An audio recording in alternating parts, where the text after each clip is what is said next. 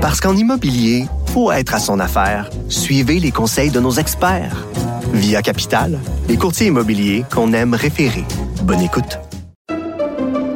Pendant que votre attention est centrée sur vos urgences du matin, vos réunions d'affaires du midi, votre retour à la maison ou votre emploi du soir, celle de Desjardins Entreprises est centrée sur plus de 400 000 entreprises à toute heure du jour.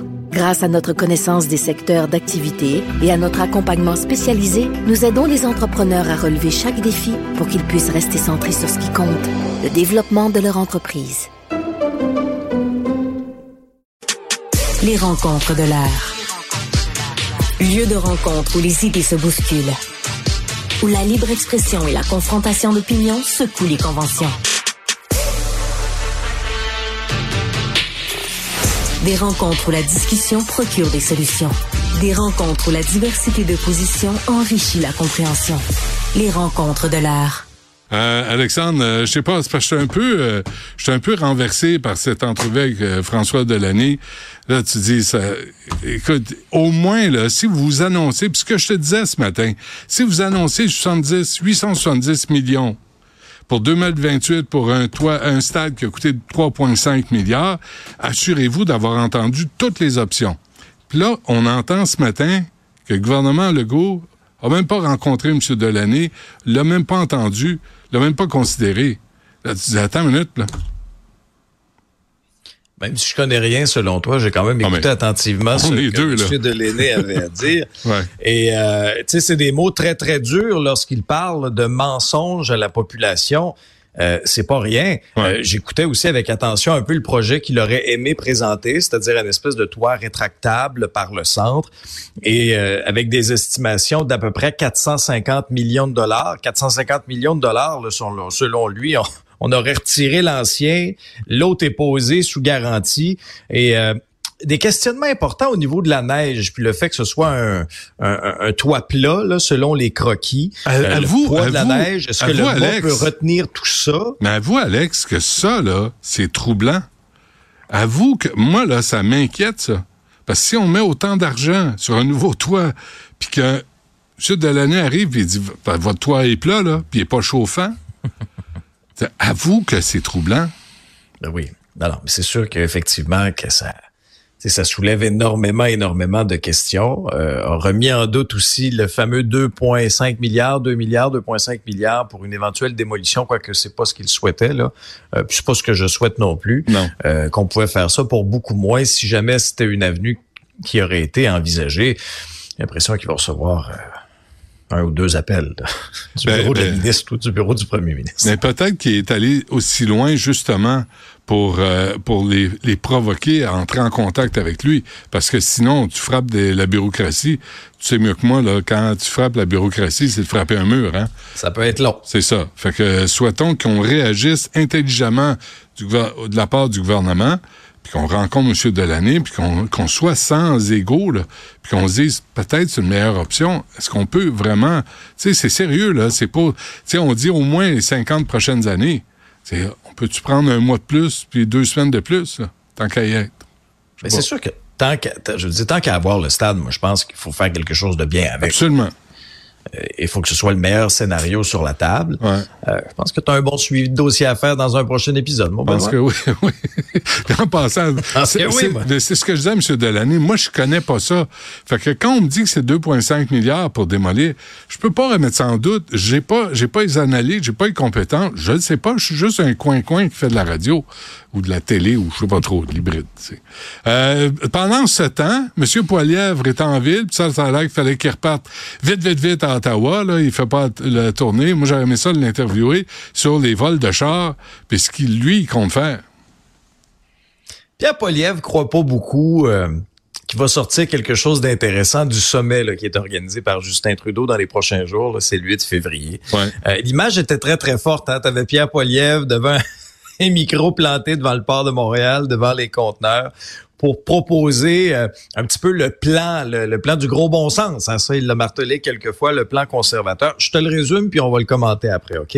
Veut freiner le vol de véhicules en sécurisant les ports et en mettant les voleurs derrière les barreaux. Pour ce faire, ben, deux axes là, à son plan. D'abord, un, un axe vraiment là, pour les voleurs, c'est-à-dire imposer des peines de prison plus sévères, mettre en place, mettre en place des pénalités plus fortes pour le voile de voiture relié au crime organisé et de mettre fin aux peines purgées à la maison pour les récidivistes.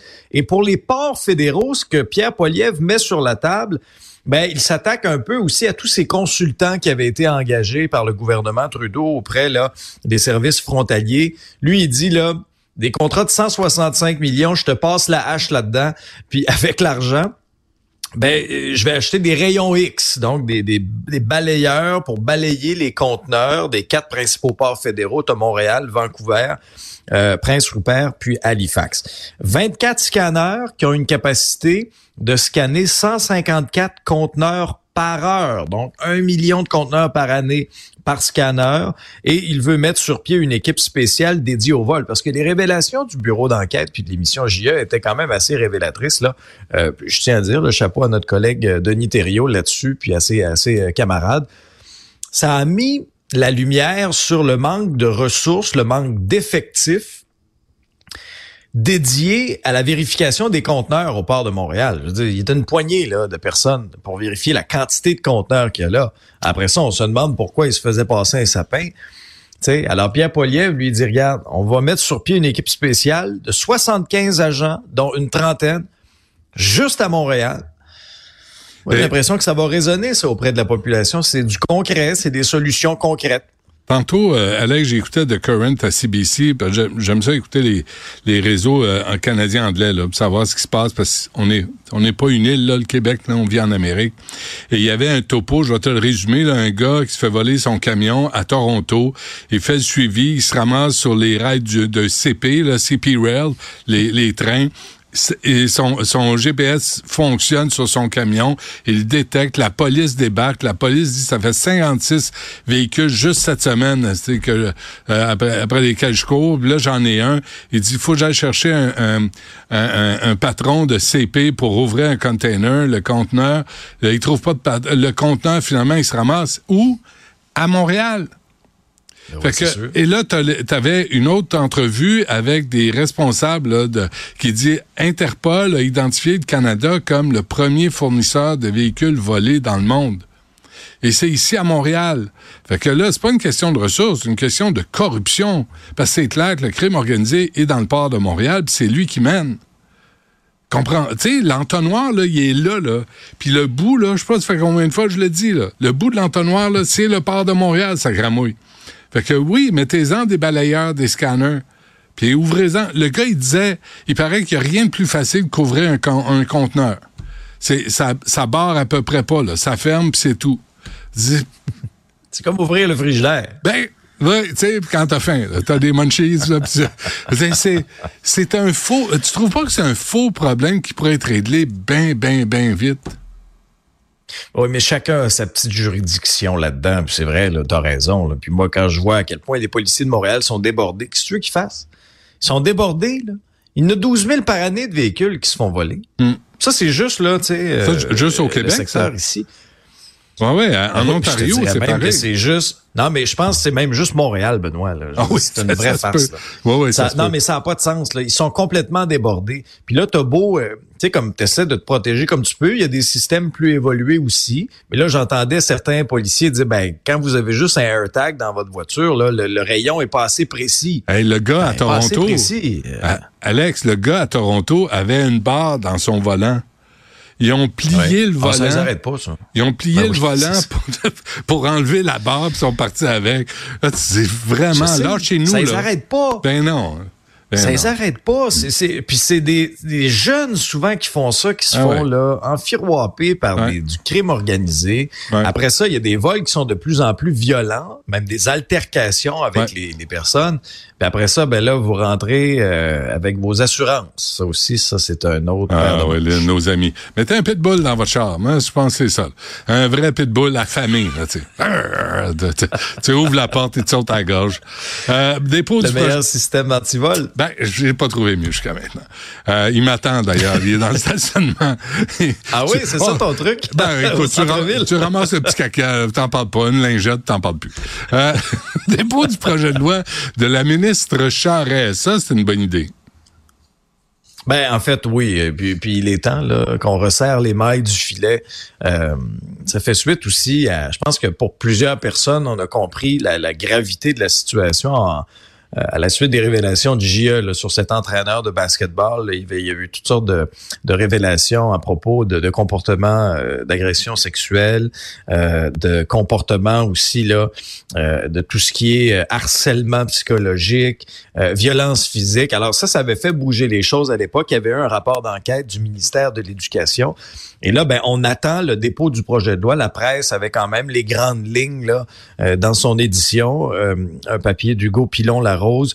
Euh, deux axes, vérification des antécédents judiciaires de gens qui sont en autorité, là, qui sont autour des athlètes, puis plus de mordants aux recommandations de l'officier des plaintes qui gère les cas d'abus et de harcèlement dans le sport. Mais on va juste prendre le temps d'analyser le premier point parce que c'est hyper important, la vérification d'antécédents judiciaires.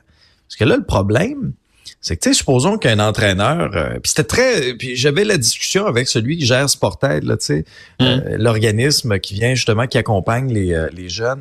C'est très bien ce qu'ils font. Puis souvent, on, m'expliquait que c'était il y a beaucoup de disparités entre les organisations ou quoi que ce soit. Donc, tu sais, quelqu'un, je sais pas, moi qui œuvre dans, dans la région de Montréal, sent la chaleur un petit peu, whoop, déménage à Québec, ben ça suit pas nécessairement, c'est pas uniforme. Alors j'ose espérer qu'on va uniformiser ouais. le dossier, puis des vérifications, tu sais, ce sont des gens qui œuvrent auprès des enfants là. C'est quand même pas rien. Puis Benoît, tu sais, on peut-tu les vérifier une fois de temps en temps les antécédents aussi? Parce que des fois la vie, euh, tu sais, la vie change. Tu sais, aux deux ans, trois ans, j'ai hâte de voir ce qui va être annoncé. C'est tellement, moi là, je suis un produit de l'implication sportive. OK? J'ai fait du baseball quand j'étais plus jeune. Euh, moi, mon coach, c'est mon père. C'était le meilleur coach. On a encore au chalet, je pense, la plaque. qui avait gagné une plaque, le meilleur entraîneur. Non, mais c'est des souvenirs incroyables, ça. Ben Pour un enfant, après ça, ben, j'ai fait du ski alpin de compétition. Ça m'a appris la, tu sais, ça m'a appris la discipline, l'effort au travail. Mm-hmm. euh, le fait d'être organisé, mm. euh, le fait de, tu sais, de prendre ça au sérieux, c'est des valeurs moi que j'ai encore aujourd'hui. Fait que moi mes souvenirs sportifs, c'est des super beaux souvenirs. Ça a façonné la personne que je suis aujourd'hui. Mais, là, malheureusement, c'est pas tous les enfants qui ont cette chance-là. C'est l'approche paroissiale, hein? T'as un curé matamin qui se faisait pogner dans une paroisse. L'Église le prenait, l'envoyait un peu plus loin. le curé matamin agressait d'autres enfants. On, on, le on le prenait, on l'envoyait un peu plus loin. Tu sais, euh, faut, faut arrêter ça. Là. Ça marche plus à l'Église, ça marche plus dans les euh, sports non plus. Euh, les athlètes doivent être en sécurité. Puis pas aussi combattre ce sentiment de méfiance euh, envers des hommes qui veulent s'impliquer de façon correcte avec les jeunes. Tu sais, là, présentement, on les, on les regarde tous de travers et ça en est-tu un autre pédophile, ça? C'est un autre tordu, ça. Malheureusement, on veut pas ça. 99,9 ben non, 99,9999% des coachs, des gens bien intentionnés, puis ils disent, mais regarde, t'as as une coupe de pommes pourrites là-dedans, puis c'est ça, c'est à ça qu'il faut que tu t'attaques, il faut que le filet soit bien serré, puis que ces gens-là puissent plus approcher les, euh, les enfants. Parfait. moi, le sport, je te dis, le sport, là, tu sais, ça, ça, peut même là nous, nous, nous, euh, tenir à l'écart de certains ennuis. Moi, je, je regarde, exemple, mon secondaire. Moi, je l'ai passé en faisant du sport. Euh, une chance, hein, parce qu'on imagine, on imagine ce que tu aurais fait, les soirées tranquilles. Il faut qu'on se laisse, Alex.